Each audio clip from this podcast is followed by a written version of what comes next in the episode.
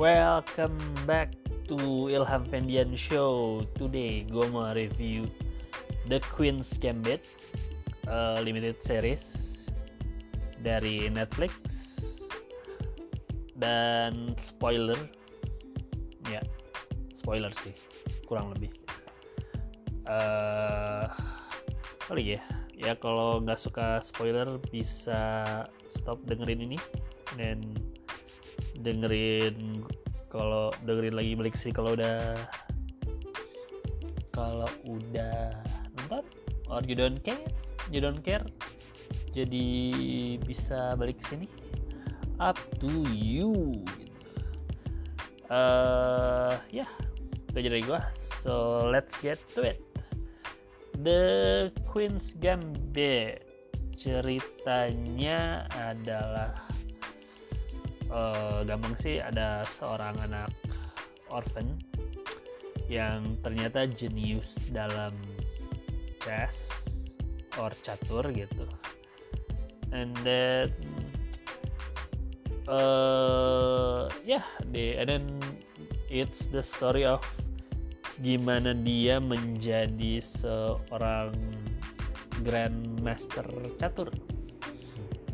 Gitu uh, so what I really love about this one is Anya Taylor Joy. Di sini selain dia pretty jelas gitu kan.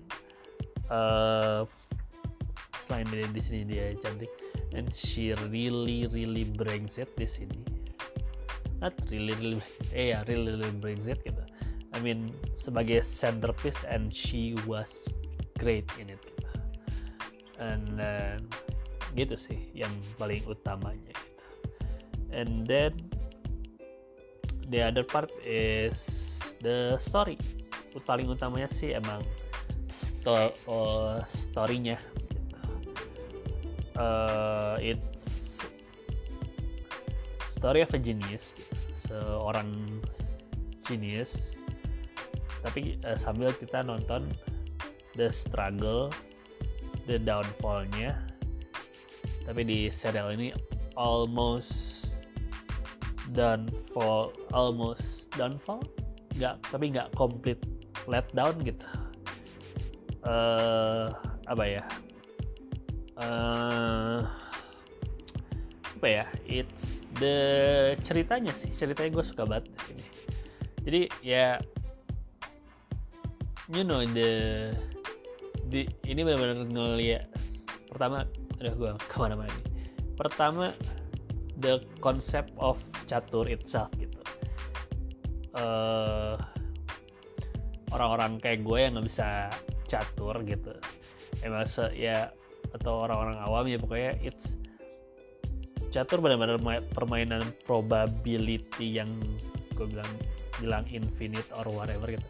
It's not just a simple ya kalau orang simple mah coba pokoknya selalu bilangnya harus dua or tiga step ahead dari opponent lo kan. Tapi di sini nggak sesimpel itu gitu. It's so many layer gitu. Dan lu diliatin the level of uh, sebuah seorang genius how they see the world gitu. how uh, they see uh, how they see their gimana seorang jenius bekerja di yaitu tempat di bekerja di sebuah apa ya gue bilangnya dia ngerjain what she or he really good at gitu lah. Ngerti gak sih? Ya ya gimana ya? You know the story of orang-orang jenius jenius terutama sih paling banyak lu tahu orang-orang jenius di olahraga? Karena it's a game kan? Ya chess itself is a game kan? Dan kalau lu uh, dengar-dengar cerita orang-orang jenius yang uh, ya terutama sport lah gitu. Gue karena gue misalnya gue sendiri kan gue kayak nonton ngikutin NBA or NFL gitu. ya lu banyak dengar dengar ceritanya yang benar-benar si kalau lu benar-benar ngikutin cerita si one percent yang orang-orang di atas itu mereka tuh pemikiran udah beda lagi. Gitu udah on another level. Sebagai gue yang tahu basket aja itu mereka udah mikirnya udah beda lagi. Gitu udah bukan karena mereka bukan setitik mereka profesional tapi si one persen di atas itu udah dinamika dia melihat game misalnya di basket catur or bola. Mereka udah dinamikanya udah ngelihat lain udah perspektifnya udah beda lagi. Dan di sini benar-benar diliatin bahwa uh, apa si karakter hanya hanya Taylor Joy ini si Beth namanya how genius tapi flaw gitu. Flawnya adalah selain dia orphan kan karena uh, nyokapnya suicide gitu kan. Uh, terus dia harus di orphanage buat berapa tahun dan uh, di orphanage berapa tahun itu dia juga pada tahun pada tahun segitulah 1960-an kalau salah 1960-an uh, di situ apa dia dapat kendala lain bahwa kendala lain lah dia jadi addicted to drugs gitu kan. Uh, iya dia jadi addicted to drugs gitu kan. Jadi it's uh, jadi big obstacle juga gitu kan buat si gitu. and then ya yeah, that's the yeah it's the really cool part about it. It's orang-orang jenis ya si top 1% itu gitu. But, terus tapi dikasih kendala lagi dan lu liatin di sini diliatin pentingnya uh, a genius tetap perlu mentorship kan. Dan yang gue suka di sini adalah mereka ngeliatin dia ngasih lihat berbagai level of mentorship itu what happened in uh, what happened when uh, you've been mentored by uh, clueless gitu kan. Pokoknya dia mulai dari nyokapnya dulu. And then after nyokapnya yang clueless nyokap itu ya uh, tiri. Nyokap angkat tuh nyokap tiri. Nyokap angkatnya. Dan dia da, tiba abis abis masa itu dia di abis itu dia mulai di uh, mentor sama yang levelnya semi pro lah gitu yang jatuhnya semi pro catur gitu. And then you can see the difference makanya gue bilang si diliatin si one percent gitu bahwa yang jadi di mentor di level kedua adalah si Baltic kan yang dulu dia sempat tadi sama si Baltic yang dibilang si Baltic yang dikira genius juga eh dikira pinter juga ternyata dia nggak bisa keep up sama diliatin betapa dia nggak bisa keep up sama bad kan. And then finally dikasih leveling dikasih level sama yang selevel sama dia. Menurut ya pokoknya di Amerika mereka berdua adalah top 2 kan one two si Benny kan. Pokoknya sempet si Beth dipermaluin sama si Benny kan kayak ketemu dikalahin sekali pertama kali sama si Benny kan. And then uh, dikal dipermaluin lagi pada saat main fast chess ya pokoknya main caturnya cepet gitu and then ya udah dipermaluin sama Benny berkali-kali gitu. And then begitu abis di mentor sama yang level lebih tinggi lagi Benny and then she dibalikin sama si Bat yang dia buktiin dia udah jauh eh dia udah udah bisa ngalahin si Benny which is how important uh, selain selain how important the mentorship mentorship partnya tapi the level of mentoringnya. How kita ngeliatin growthnya bad which is gua pokoknya gua suka banget di serial ini. Terus selain itu juga dia dikasih advisory saya macam-macam selain ya orphanage lalu uh, apa? Orphanage lalu kumpul pagi drugs addicted to drugs dan alkohol dia jadi mulai kelihatan alkoholik gitu kan. Terus ya udah terus dulu liatin pas you know dia awalnya sombong kan sang prodigi and then ngelawan ngalahin bantai bantai bantai.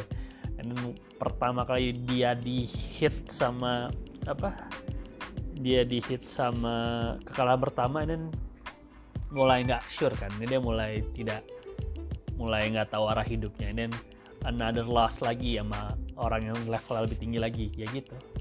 Pokoknya gimana ya? It's ngelihat kekurangannya seorang jenius gitu kan. And then selain itu juga uh, apa? Karena those genius kalau banyak ceritanya kalau uh, banyak ceritanya sih kayak banyak ceritanya juga di dunia dunia sport bahwa mereka socially awkward gitu. Bener-bener nggak tahu how to act ke orang lain dan di sini dilihat gitu karena mereka terlalu fokus on their crafts. Gitu. ini jadi uh, apa? Ya ya they istilahnya don't know how to act gitu kan karena ya gue hidup gue cuman catur gitu istilahnya di bed lebih nyaman nama kecatur dan she really good dan ini nggak tahu dunia lain. Dan ini ya kalau lu ngikutin olahraga ya lu tahu kayak orang-orang yang uh, ya si top 1% lah. Salah satu yang kata gue yang gue tahu yang gue ikutin lah si Kobe Bryant. Dia tuh terkenal banget karena selain uh, selain dia karena orang tuanya bawa dia ke Itali. Jadi pas dia bawa ke Amerika dia awkward gitu secara karena dia tidak nggak tahu nggak nggak tahu hidup sebagai seorang American gitu. Dia tahunya hidup sebagai orang Itali. Pas di Itali juga dia tidak terlalu tidak terlalu apa nggak terlalu punya banyak teman di Italia karena dia American gitu. Which is ya Kobe Bryant lah setahu gue yang sangat sangat sangat uh, terkenal socially awkward selama beberapa tahun di NBA gitu.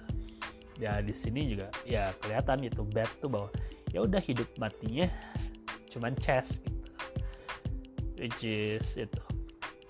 Terus another underrated thing about this series adalah uh, selain kelihatan banget uh, selain salah satunya lah ada menjadi banget. Uh, selain mereka tuh kayak ngasih subtle clues tentang originnya bad gitu kan subtle, subtle banget gitu. Makanya lu baca uh, dia ngasih hint-hint kecil. Terus uh, eh bukan bukan clues nih originnya si Bad Batman kita tahu si nyokapnya. Jadi kalau lu perhatiin ya kenapa si kenapa nyokapnya gila tuh ada satu-satu clue gitu. Terus satu-satunya lagi adalah uh, you know a movie or series is so good gitu kalau lu kira ini based on true story. Karena ini setahu gue ya kalau gue uh, research dikit lah emang bukan based on true story tapi it's so good you thought it was real ini wow bet tuh siapa ya? Gitu kan. Tapi it's it's not the real thing gitu bukan it's not the real story. Gue cuman uh, ngerasa kayak uh, kayak gitu cuman di dua film menurut gue bukan dua film malah ya maksudnya ini satu di series ini gue kira it's so good jadi gue ngerasa it's based on true story. Dan satu lagi adalah The Martian-nya yang tahun berapa sih? Gue lupa 2016 The Martian was so good yang ada Matt Damon-nya yang dia di Mars. Dia di dia di Mars uh, apa? Dia di ya yang dia ketinggalan di Mars sendiri itu dan dia harus survive. The movie was so good at that time.